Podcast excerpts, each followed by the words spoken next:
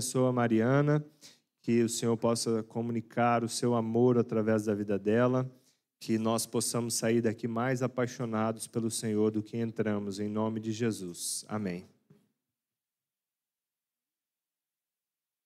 Bom dia, gente, tudo bem? Muito bom estar aqui com vocês sempre. Só quero dizer que ele fica falando assim eternamente, depois vira para mim e fala assim: acaba no horário. Amém. Eu quero falar com vocês.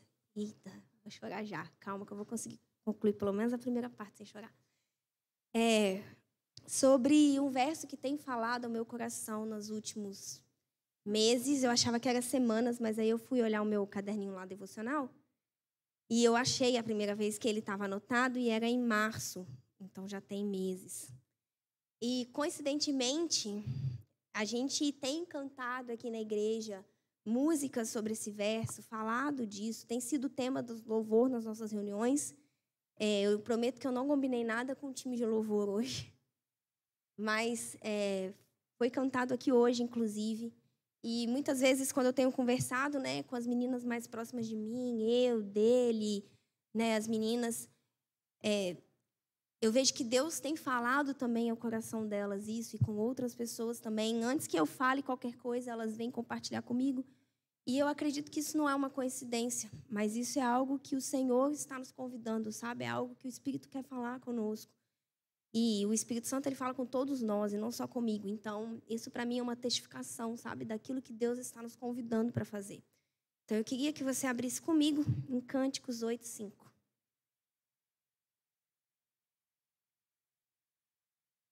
Eu vou ler. Coloque-me como selo sobre o seu coração, como selo sobre o seu braço Pois o amor é forte como a morte, e o ciúme exigente como a sepultura. O amor arde como fogo, como as labaredas mais intensas.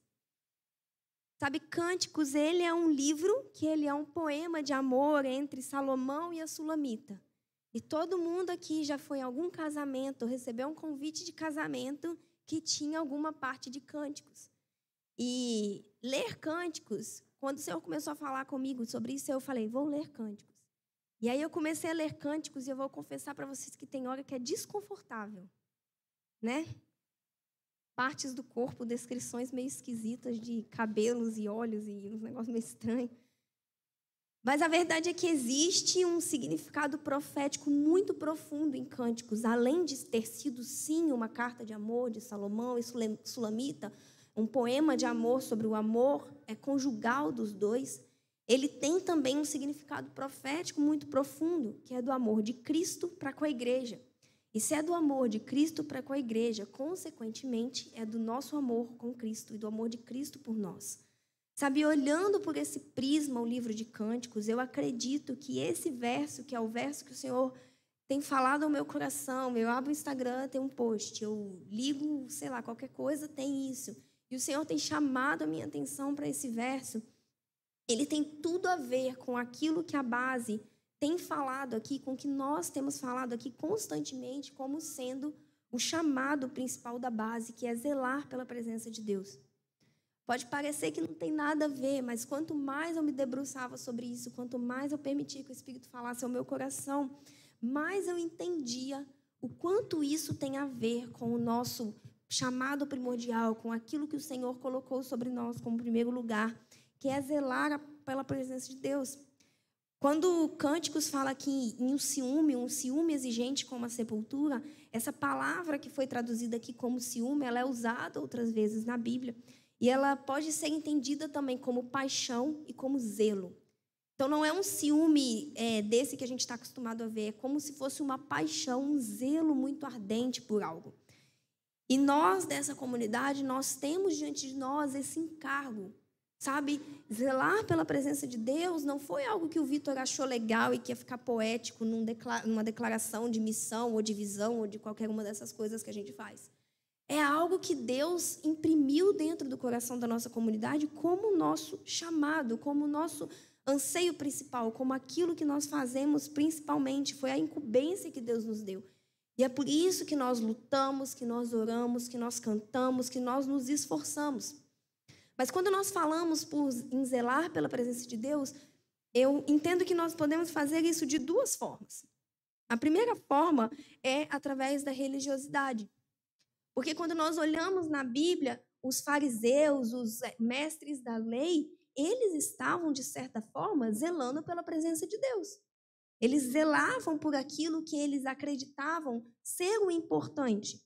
Sabe, mas eles zelavam por isso estando atentos apenas ao cumprimento de cada regra. Eles estavam presos a todos os protocolos, eles estavam é, amarrados, sabe, às pequenas coisinhas, às mínimas coisas. Então, tinha né, o dízimo do endro, do cominho, de todas as coisas, eles seguiam religiosamente todas as regras. Eles se atentavam para o detalhe do detalhe. Só que essa, esse desejo único, obsessivo pelos protocolos, esfriou o coração deles a tal ponto que eles não perceberam Deus encarnado na frente deles. Eles olharam Jesus e eles não perceberam. Eles olharam Jesus e eles não entenderam. Porque eles zelavam pela presença de Deus, olhando para uma lista de regras, para uma lista de procedimentos, para uma lista de coisas que eu tenho que fazer e se atentaram para essa lista mais do que para a presença do Deus encarnado. Então, essa é uma forma que nós podemos zelar pela presença de Deus, mas é a forma errada. Sabe, isso também é zelo. E às vezes eu vejo as pessoas metendo pau, o pau nos fariseus, não, porque eles. E eu acredito que a gente pode olhar e falar, cara, eles fizeram muito errado. Mas uma coisa a gente não pode negar, havia zelo no coração deles. Eles estavam ali zelando, só que eles estavam zelando da maneira errada. Eles estavam zelando a partir de uma lista do que fazer, do que não fazer e de como fazer as coisas. Eu não estou dizendo que a gente vive a nossa vida de qualquer forma, sabe? Eu não estou pregando aquele evangelho que as pessoas se aproveitam dessa falha dos fariseus para pregar. Não, porque hoje em dia santidade e religiosidade parece que viraram sinônimos, né? E as pessoas é, desaprenderam a distinguir as coisas. E aí, quando você talvez entra em santidade, quer andar com uma vida de santidade, sempre tem alguém para dizer assim: não, mas isso é religiosidade. E a gente precisa aprender a distinguir as duas coisas. Sabe, nós temos que viver uma vida em santidade, nós precisamos ter uma vida de temor e reverência a Deus. Mas é completamente possível nós seguimos todas as regras e mesmo assim não percebemos a presença real de Deus. Quando nós olhamos as coisas pelo prisma errado. E eu creio que o Senhor, ele nos chamou a zelar pela sua presença a partir de algo mais profundo do que uma lista de coisas, a partir de algo mais íntimo, sabe? Mais real do que só uma lista é, de coisas. Eu eu creio muito que Deus ele não é um um ventríloco, sabe, que está ali controlando a gente, dizendo o que a gente vai fazer ou não a gente fazer. Deus é pai, Deus é um pai.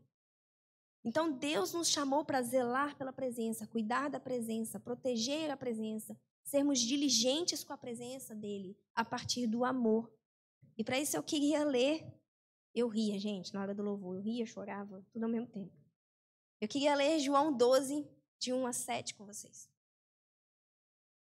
E é engraçado como o Senhor ele começou a meio que a juntar as peças de um quebra-cabeça no meu coração a respeito de coisas que ele falava comigo e que pareciam soltas. E esse texto era uma das outras coisas, eu não entendia nada. Mas o que, que tem a ver cânticos com isso aqui, gente? Pelo amor de Deus, eu estou ficando doida. Pode ser também, mas nesse caso não era. Então a palavra diz assim: seis dias antes de começar a Páscoa, Jesus chegou a Betânia, onde morava Lázaro, o homem que ele havia ressuscitado dos mortos. Prepararam um jantar em homenagem a Jesus. Marta servia, claro, e Lázaro estava à mesa com ele. Então, Maria pegou um frasco de perfume caro, feito de essência de óleo aromático, ungiu com ele os pés de Jesus e os enxugou com seus cabelos. A casa se encheu com a fragrância do perfume. Mas Judas Iscariotes, o discípulo que breve trairia Jesus, disse: Esse perfume valia 300 moedas de prata. Deveria ter sido vendido e o dinheiro dado aos pobres. Não que ele se importasse com os pobres, na verdade, era ladrão e, como responsável pelo dinheiro dos discípulos, muitas vezes roubava uma parte para si. Jesus respondeu: Deixa em paz. ela fez isso como preparação para o meu sepultamento. Maria aqui, ela estava cuidando da presença de Jesus. Mas ela não cuidou da presença de Jesus se atentando para os procedimentos que eram corretos. Mas ela cuidou da presença de Jesus a partir de um amor que levou ela a fazer uma entrega total. O coração de Maria não se conteve diante da presença do Mestre. Por causa da presença de Jesus ali, aquele óleo que ela juntou, que ela comprou, talvez como o Felipe falou, né, economizou. Existem estudiosos que dizem que aquilo foi uma herança dela e que aquilo era como se fosse o dote dela. Então aquilo era que levaria ela a ter um marido que naquela sociedade era o que valorizava uma mulher, ela ser uma esposa, uma mãe, era isso que conferia valor a uma mulher. Ela quebrou os pés de Jesus. Porque quando Jesus estava sentado comendo, ter valor diante da sociedade, perdeu o valor. Uma herança, perdeu o valor. Tudo que ela juntou, perdeu o valor. O coração dela não se conteve. Ela olhou para aquilo e aquilo não teve valor. Ela olhou para todas as riquezas, para aquilo que ela tinha e, e os pés de Jesus valiam mais. E ela entregou tudo aquilo para Jesus, para demonstrar por ele honra e cuidado. Sabe, o amor ele nos leva a lugares aonde um conjunto de procedimentos não pode nos levar. Não tem a capacidade de nos levar. Quando nós temos uma lista de obrigações, quando eu acho que seguir a Jesus é uma lista de obrigações, de coisas que eu devo fazer e que eu não devo fazer apenas, eu sou limitado por essa lista de obrigações. Eu vou só até aonde a obediência àquelas obrigações me levam. Eu sou limitado por essa lista que eu criei. Mas o amor, ele rasga com todos os limites, ele perde os limites, ele entrega até o fim, ele não mede as consequências e ele não retém nada.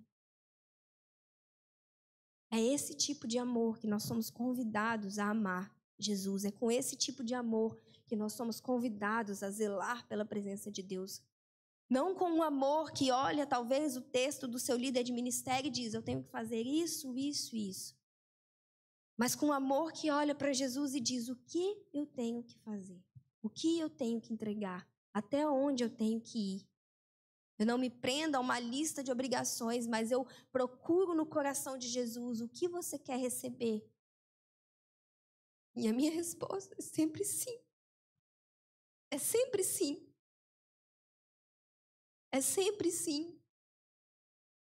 Sabe, eu acho que nós somos convidados a viver com um compromisso no nosso coração. Que antes que nós saibamos o que Deus vai nos pedir, o sim já esteja nos nossos lábios.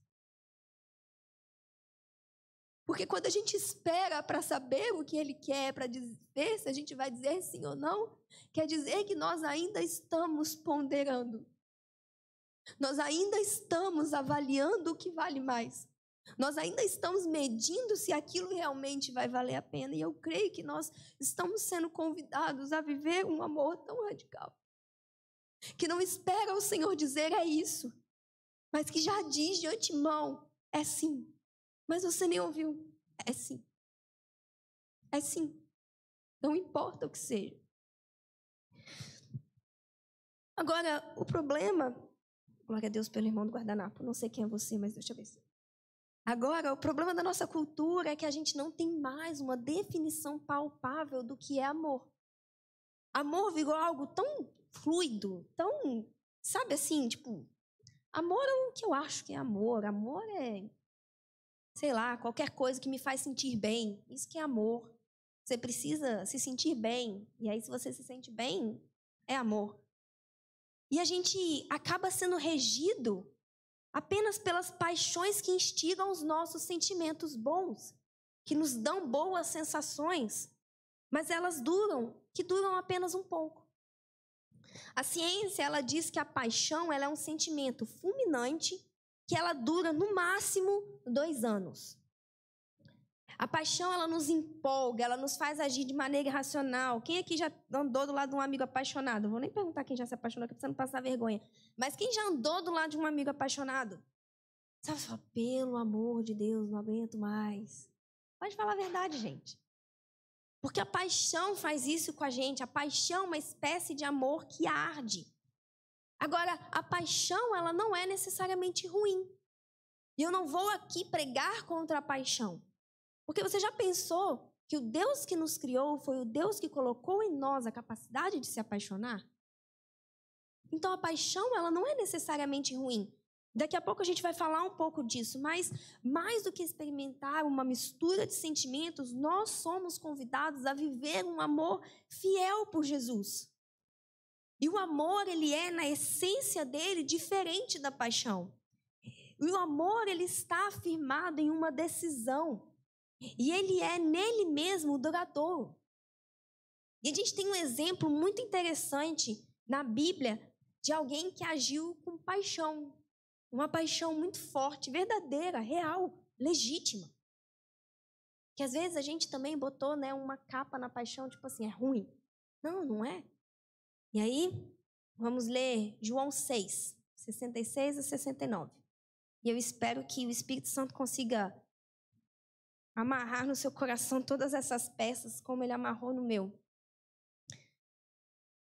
Vou ler, tá?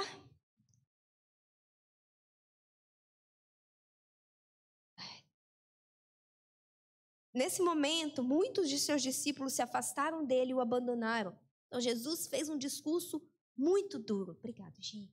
Muito duro. E aí, aquelas pessoas, a multidão que seguia ele, foi embora. E aí Jesus se volta para os doze, né? Aqueles que eram mais próximos, e fala assim: vocês também vão embora? Note que Jesus não tinha medo de perder amigos, porque falou a verdade. Só uma nota. E aí, Pedro, claro, respondeu: Senhor, para quem nós iremos? Só o Senhor tem as palavras de vida eterna. Nós cremos e sabemos que o Senhor é um santo de Deus. Pedro olhou para Jesus e, num discurso apaixonado, disse: Olha, para onde que eu vou? Parece que Pedro está dizendo assim: Eu não tenho outra opção. Eu olho para você, Jesus, e eu não tenho outra opção. E o que a gente aprende quando a gente continua a ler, uma das coisas que a gente aprende é que Pedro, ele não desaprendeu a pescar. Sabe, ele não falou assim, eu nem sei mais fazer mais nada, eu vou ter que me contentar com você mesmo, sabe, Jesus?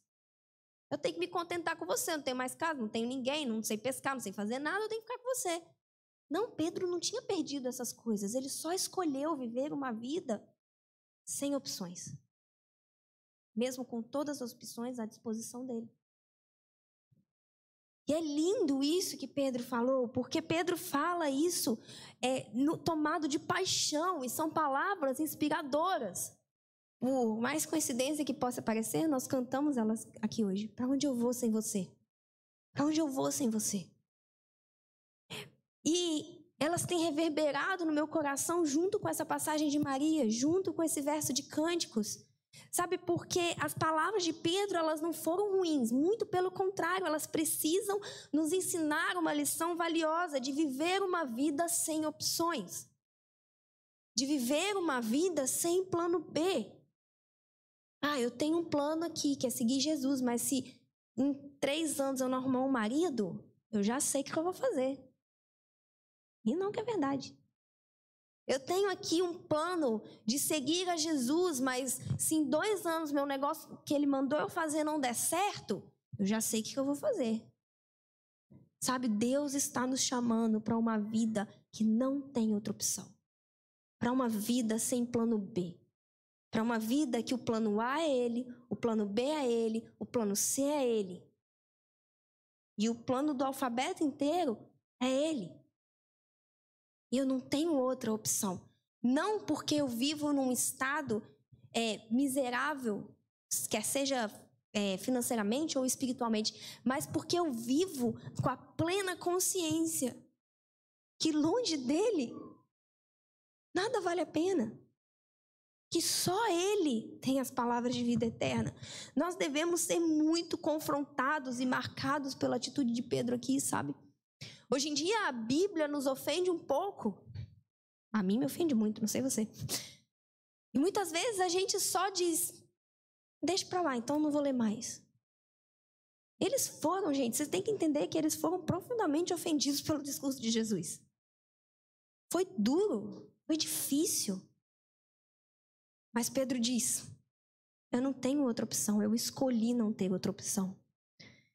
E é esse tipo de resposta que nós devemos ter, é o tipo de vida que nós devemos almejar, uma vida disposta a seguir Jesus, porque sabe que sem Ele nada mais vale a pena. Não há valor real em mais nada. Não há vida longe de Jesus, não há vida real longe de Jesus. Não é que eu não vou para o céu sem Jesus, é que aqui, aqui, não há vida sem Ele. Tudo é vazio, é sem sentido, é triste, por mais que pareça alegre. Mas, embora Pedro tenha dito essas palavras com uma convicção, né? Porque se você ler a Bíblia, você vai ver que Pedro era esse cara, né? Ele era sanguíneo. Ele fica bravo com o temperamento. Pedro era esse cara. Ele era o cara que apertou, ele já respondia. E ele respondia com paixão, com convicção, né? Você vê as respostas de Pedro, são sempre assim: ah, é isso. Mas a gente sabe que Pedro, mais na frente, vai negar Cristo. Ele tem essas respostas impetuosas, assim, apaixonadas.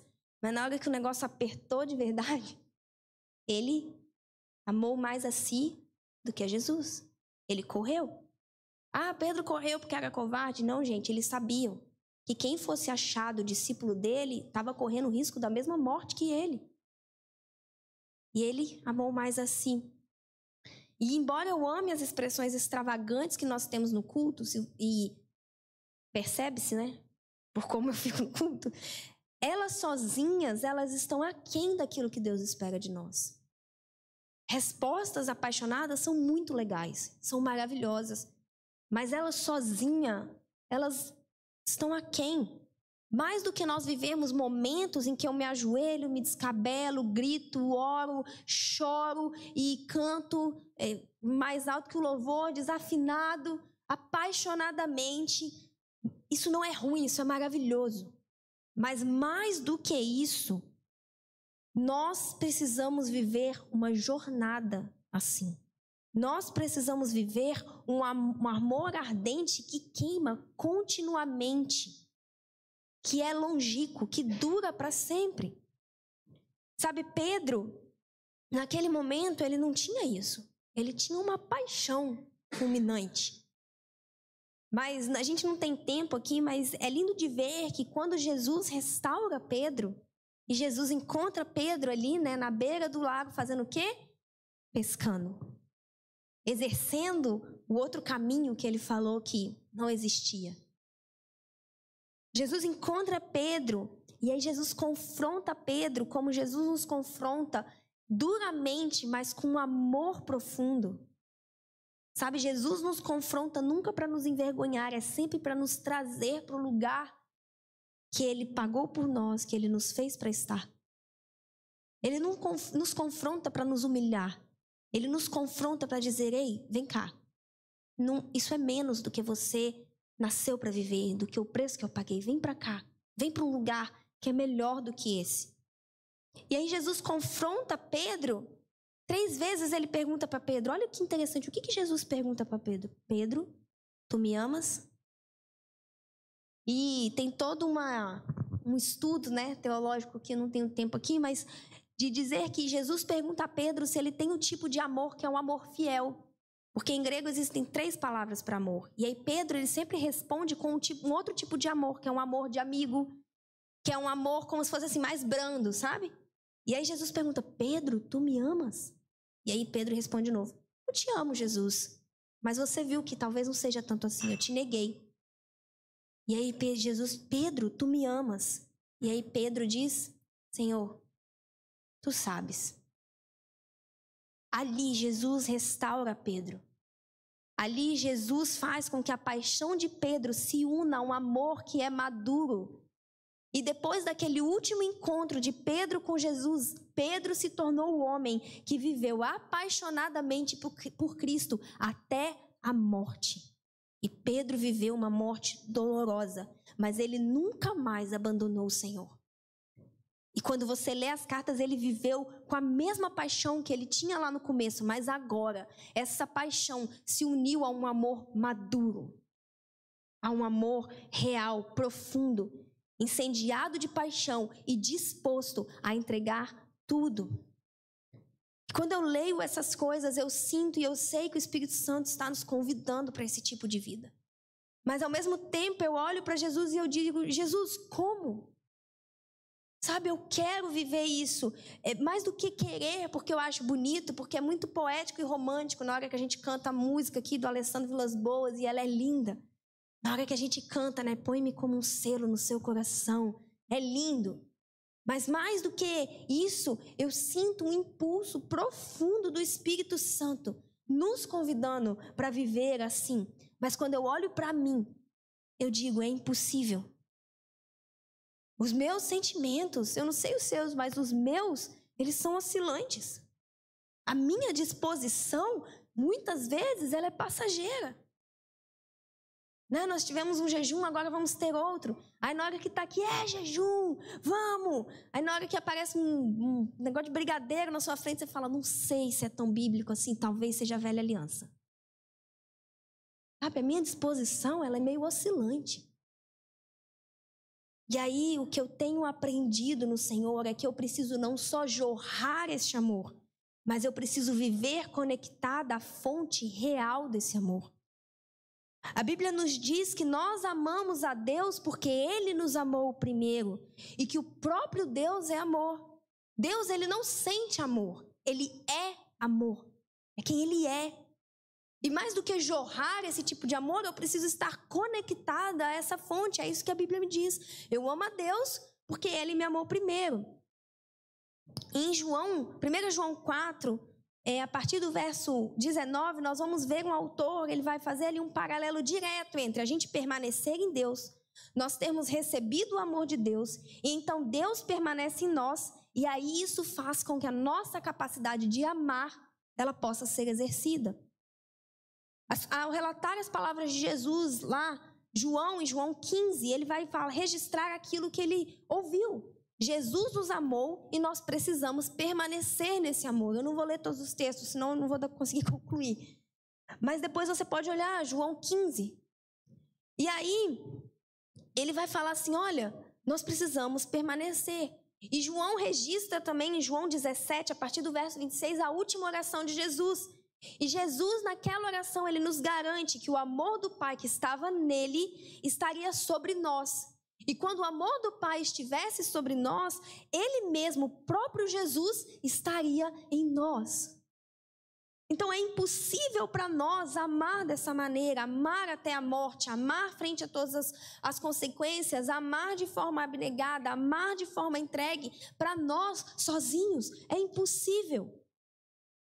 Sabe, mas a palavra nos garante que contemplar a Deus nos transforma de glória em glória. 2 Coríntios 3,18 diz: Mas todos nós, com o rosto sem véu, contemplando como um espelho a glória do Senhor, somos transformados na mesma imagem, de glória em glória, como pelo Senhor, o Espírito.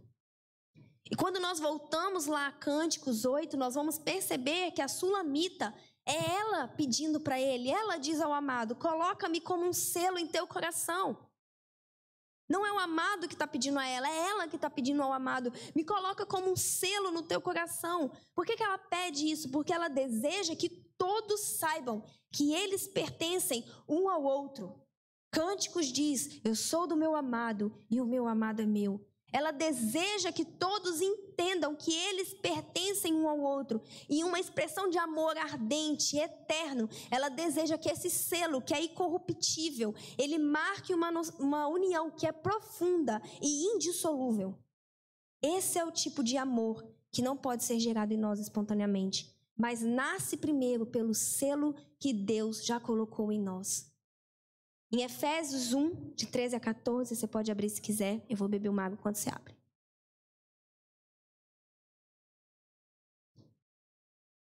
Eu achava interessante porque eu tenho um aplicativo e aí quando o Senhor começou a falar comigo, eu coloquei lá selo, aí ele dá todos os versos de selo, sabe? Meio nerd isso, né? Um pouco, né? Mas eu faço isso. E aí eu vi que nós já fomos selados. Para mim, isso tem tudo a ver com o fato de que Deus me amou primeiro. Efésios diz assim: Agora vocês também ouviram a verdade, as boas novas da salvação. E quando creram em Cristo, Ele colocou sobre vocês o selo do Espírito Santo que havia prometido. O Espírito é a garantia da nossa herança, até o dia em que Deus nos resgatará como sua propriedade para o louvor de sua glória. O selo do Espírito em nós é a garantia de que no fim de todas as coisas, de que no fim dos tempos, nós seremos resgatados. Por quê? Porque esse selo diz: Eu sou do meu amado e o meu amado é meu. Sabe, em outras palavras, a palavra vai nos em outras passagens, a palavra vai nos afirmar que o selo do Espírito não é só a garantia do nosso pertencimento a Cristo aqui nessa era, mas é a garantia de uma redenção eterna, do casamento eterno, da comunhão eterna que nós teremos com Ele. A certeza do amor de Deus, o pertencimento ao Pai, meditação nas misericórdias dele, experimentar a graça de Deus, todas essas experiências que nós vivemos na presença de Deus, quando nós permanecemos no amor e na prática de experimentar a comunhão íntima com o Espírito, elas geram em nós o tipo de coração que é ardente como a paixão e constante como o amor. É por causa desse selo. É quando eu olho para dentro de mim e vejo que o Rei dos Reis, o Senhor dos Senhores, o Criador de todo o universo, escolheu me selar e ser meu por toda a eternidade, que eu fosse dele por toda a eternidade, é que eu tenho um coração que responde a esse amor.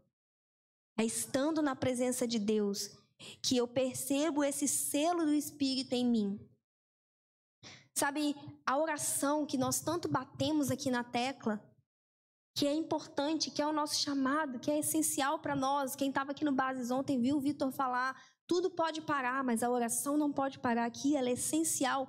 Ela não tem a ver com o fim do, dos tempos só porque a gente deseja apressar a vinda do noivo. Ela tem a ver com o fim dos tempos, porque contemplar a presença de Deus, adorar a Deus, me derramar a Deus, é o que gera em mim o amor necessário para enfrentar o porvir. É estar na presença de Deus, receber o amor de Deus, que vai gerar em mim um coração que ama até o fim. Cultivar a presença de Deus é o que nos faz queimar de amor por Deus. E ter coração, um coração com os desejos completamente voltados ao Jesus, é o que nos provê a base sólida para que a gente permaneça zelando pela presença de Deus da maneira correta. Por que, que é tão importante? Porque senão nós podemos nos ver apegados a quantas músicas nós cantamos, ao método que nós utilizamos, e ele é bom, eu não estou reclamando disso. E não estou dizendo que a gente tem que ficar aqui sem método, sem preparo nenhum, de qualquer jeito. Mas quando isso é mais importante do que receber o amor de Jesus e corresponder a esse amor, nós não estamos zelando pela presença de Deus, nós estamos zelando por um ritual. E os rituais, por si só, eles não são cheios da presença de Deus. É o amor, a comunhão, o amor recebido e amor, e o amor devoto que enchem os rituais da presença de Deus. São eles que fazem a presença de Deus transbordar em meio àquilo que nós fazemos. Eles são a raiz que nós precisamos ter. Eles são a nossa base. Mas não qualquer tipo de amor. Não um amor que dá respostas imediatistas. Não um amor que só responde pelo calor do momento. Mas o amor que é perene, que dura, que vai para sempre, que está disposto a entregar até o fim, que vive sem reservas, que vive com um coração não dividido, que vive com um coração completamente entregue a Deus em todas as situações. E eu quero ir finalizando dizendo que nós aprendemos também, o mundo nos diz que a paixão, ela vem primeiro, como nós aprendemos, e eu falei aqui, né? ela dura dois anos. Mas o mundo nos diz assim: quem já viu no começo de namoro, Eliane, quem já viu aí no começo de namoro, e aí a pessoa fala assim: ah, isso aí vai durar, você tá, tá apaixonado, daqui a pouco passa. Já ouviram isso, as pessoas falando isso? Que as pessoas nos dizem assim: ah, paixão é assim mesmo. Se você tiver sorte, quando ela acabar, aí vai vir um amor. Então, as pessoas pintam o quê? Uma paixão que é empolgante e que acaba rápido, realmente ela acaba, mas um amor que é quase impossível e que é chato, né? Tipo assim, essa coisa legal que você está vivendo aí, vai acabar. Pois é, só amor, é casamento, né? sabe como é que é? Esse é o discurso. Mas uma das coisas mais preciosas que a Sulamita nos ensina é que não, é, não só é possível, mas é desejável que tenhamos ambos no nosso relacionamento com o nosso amado. Nós podemos. Porque quando ela vai descrever, ela usa tanto o amor como a paixão para descrever o sentimento pelo noivo dela. O que, que ela diz? Vamos voltar ao verso lá no começo. Ela diz assim: o amor é forte como a morte. E o ciúme, que nessa versão é ciúme, mas em muitas versões é paixão, talvez até na sua seja, porque realmente pode ser traduzido como paixão, exigente como a sepultura. Ela está dizendo: olha, eu estou apaixonada, mas eu também amo. Ela nos mostra e nos diz que é perfeitamente possível e é desejável que no nosso relacionamento com o amado nós tenhamos paixão e amor. O mundo nos diz que essas duas coisas se anulam, que quando há paixão, não há amor, e que quando o amor vem, a paixão já se foi. O selo do Espírito em nós, sabe, produz isso. Sabe, quando ela fala isso, ela está dizendo que o amor é forte como a morte, ou seja, ele resiste às mais duras provações. Ele se estende até o último suspiro, ele permanece fiel por toda a vida. E a paixão é mais cruel. Esse cruel aqui poderia ser traduzido também como forte, do que a sepultura. É um tipo de paixão que não se abala, que não dá escolhas, que entrega tudo. E ela termina dizendo que esse amor arde como fogo, como labaredas intensas. E é o selo do Espírito que nos garante a capacidade sobrenatural de andar, de viver uma vida amando apaixonadamente o nosso noivo. Temos em nós, por causa do Espírito Santo, a capacidade de corresponder apaixonadamente ao amor fiel que nos foi entregue. O Espírito nos dá a capacidade sobrenatural de viver um tipo de amor que nós levamos até o sepulcro e que nós vivemos plenamente depois que nos deitamos nele. Esse é o tipo de amor que o Espírito nos capacita a viver. Um amor que não é um amor tedioso, que não é um amor chato, que não é um amor, sabe, é, triste quase, mas é um amor apaixonado, que não mede recursos, que não mede distâncias, que não se limita àquilo que é o básico, o que é tolerável, o que é necessário fazer como crente para eu ainda ser considerado crente. Jesus nos chama por uma paixão que rasga, rasga todas as listas do mínimo, se inconforma com o mínimo. Vê o mínimo como o ponto de partida. Para quem ama apaixonadamente, o mínimo não é o objetivo, ele é só o ponto de partida. Ele é o princípio, ele não é o fim. Sabe, para quem aprendeu a amar apaixonadamente, é uma pessoa que entendeu que aquilo que as pessoas consideram como perda, para mim é ganho. Quando Maria entregou aquele vaso nos pés de Jesus, quando ela fez aquilo, em algumas traduções nós vamos ver que Judas fala assim: por que, que ela desperdiçou? Isso foi um desperdício. Ela jogou aqui, podia fazer tanta coisa com isso. E o Senhor, Ele tem falado ao meu coração: o que, que você está disposta a desperdiçar aos meus pés? Porque a paixão, sozinha, quando ela não está alinhada ao amor, ela busca também os próprios interesses. Ela diz: Eu vou entregar, mas eu preciso receber algo em troca. E muitas vezes nós entregamos a Jesus coisas com um coração apaixonado que ainda não aprendeu a ter um amor fiel. Porque nós dizemos, eu vou entregar porque eu sei que Jesus vai me dar o melhor. Todo mundo aqui já fez isso. Isso não é errado. Só existe um nível mais profundo, que é o nível do amor maduro.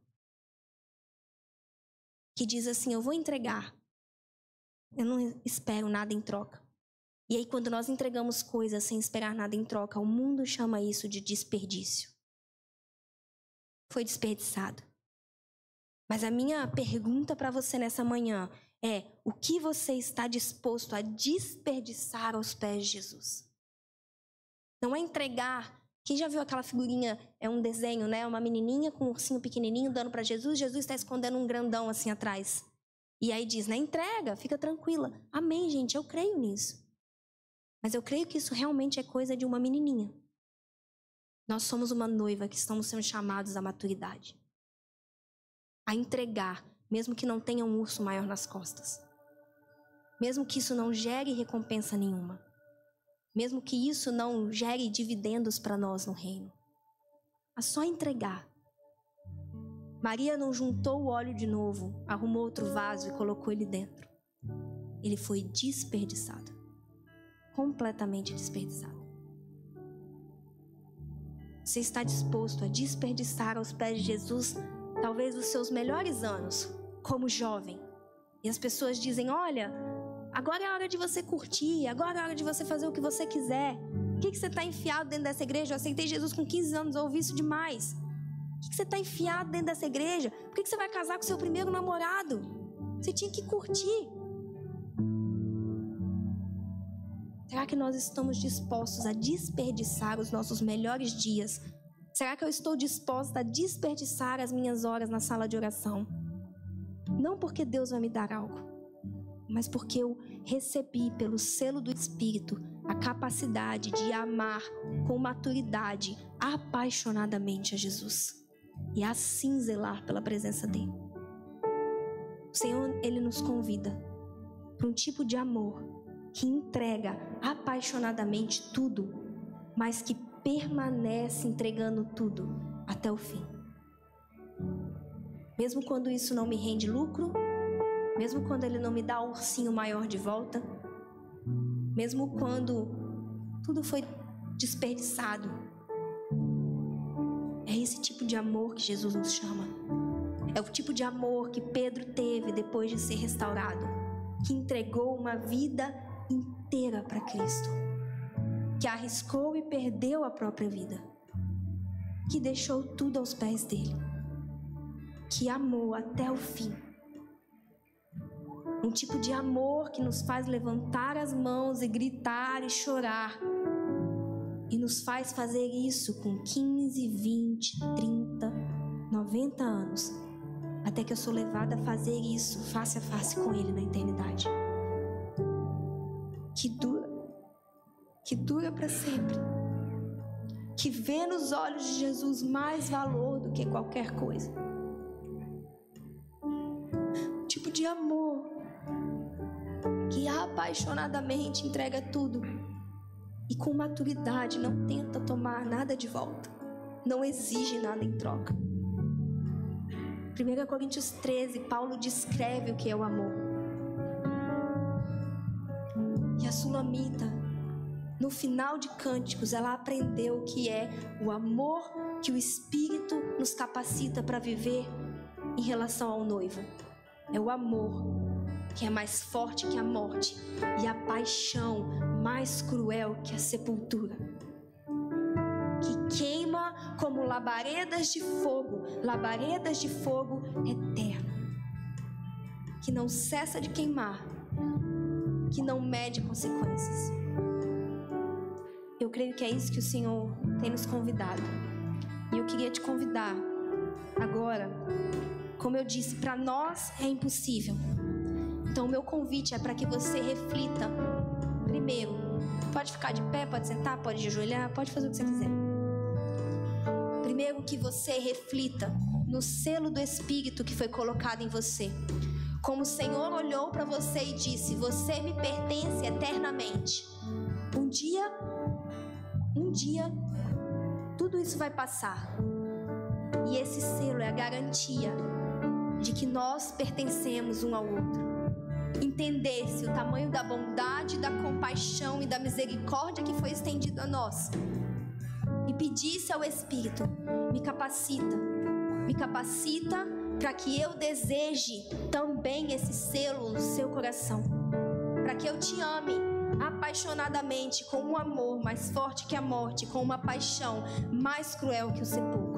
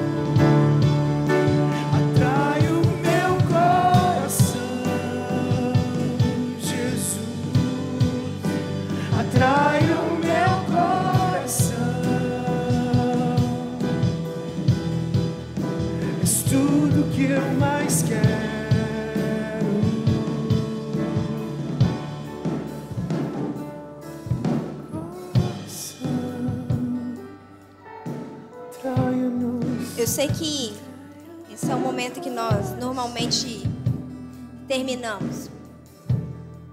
Mas eu, eu realmente creio, irmãos, no fundo do meu coração, que o Senhor está nos convidando a amadurecer o nosso amor e a nos apaixonarmos perdidamente pela presença dEle. E eu queria orar agora para que o Espírito Santo nos capacitasse sobrenaturalmente para isso. Todos aqueles homens que nós admiramos e cremos, e vemos e lemos na palavra, que morreram umas mais terríveis mortes, mas que amaram apaixonadamente até o fim. Eles tiveram uma coisa em comum: todos eles foram cheios do Espírito, porque esse amor é gerado em nós de forma sobrenatural. E eu queria que você se colocasse de pé agora. Eu quero clamar ao Espírito de Deus e quero que você clame isso, para que Ele venha sobre você, te capacitando sobrenaturalmente para amar o Senhor, como a Bíblia nos instrui a amar, de todo o nosso coração, de todo o nosso entendimento e com toda a nossa força. Nós não podemos sozinhos, mas Ele não nos deixou sozinhos. Ele nos deu o Espírito de. E eu queria que você clamasse, porque é o seu relacionamento com o amado, não é o meu. e que nós, como igreja, pedíssemos ao Espírito que nos batizasse com esse amor, que nos lembrasse desse selo em nós, dessa capacidade que está em nós e nos enchesse mais uma vez com essa paixão sobrenatural por Ele. Talvez para você isso se pareça com completo silêncio. Eu não estou aqui exigindo que isso aqui se torne barulhento. Mas eu quero que o Espírito vivifique em nós esse amor apaixonado, esse amor fiel. Amém? Espírito Santo de Deus, nós estamos aqui. Nós entendemos o seu chamado, nós entendemos o seu desejo de um amor que é forte como a morte, de uma paixão cruel como a sepultura. Nós entendemos isso, Espírito, e nós te pedimos, Espírito Santo de Deus, vem sobre nós e aviva os nossos corações com a paixão avassaladora e com o amor que é fiel. Aviva no Senhor com o fogo da paixão e a constância do amor.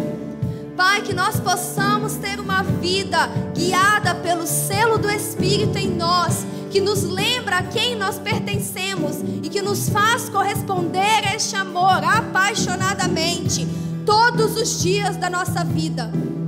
Ah, Pai, vem com teu Espírito sobre nós. Nós clamamos, Espírito Santo de Deus, aviva-nos.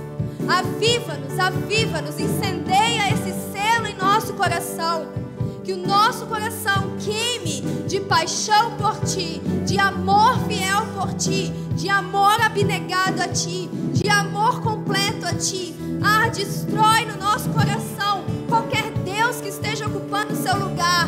Destrói em nosso coração qualquer amante que haja em nosso coração, que ocupa um lugar que é teu. E selo do Espírito, capacita-nos, enche-nos de gratidão, de resposta a esse amor.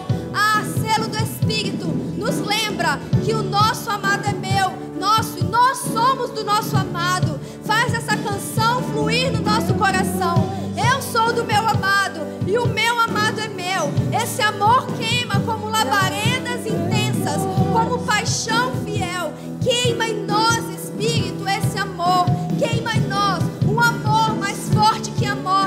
uma paixão mais cruel que a sepultura. Deixa-nos ir até o fim, deixa-nos ir até as últimas consequências.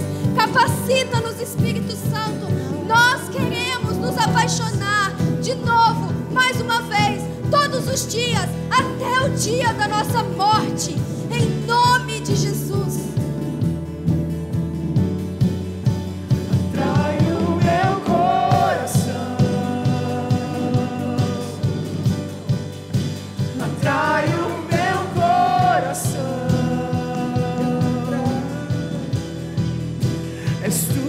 Que eu mais quero.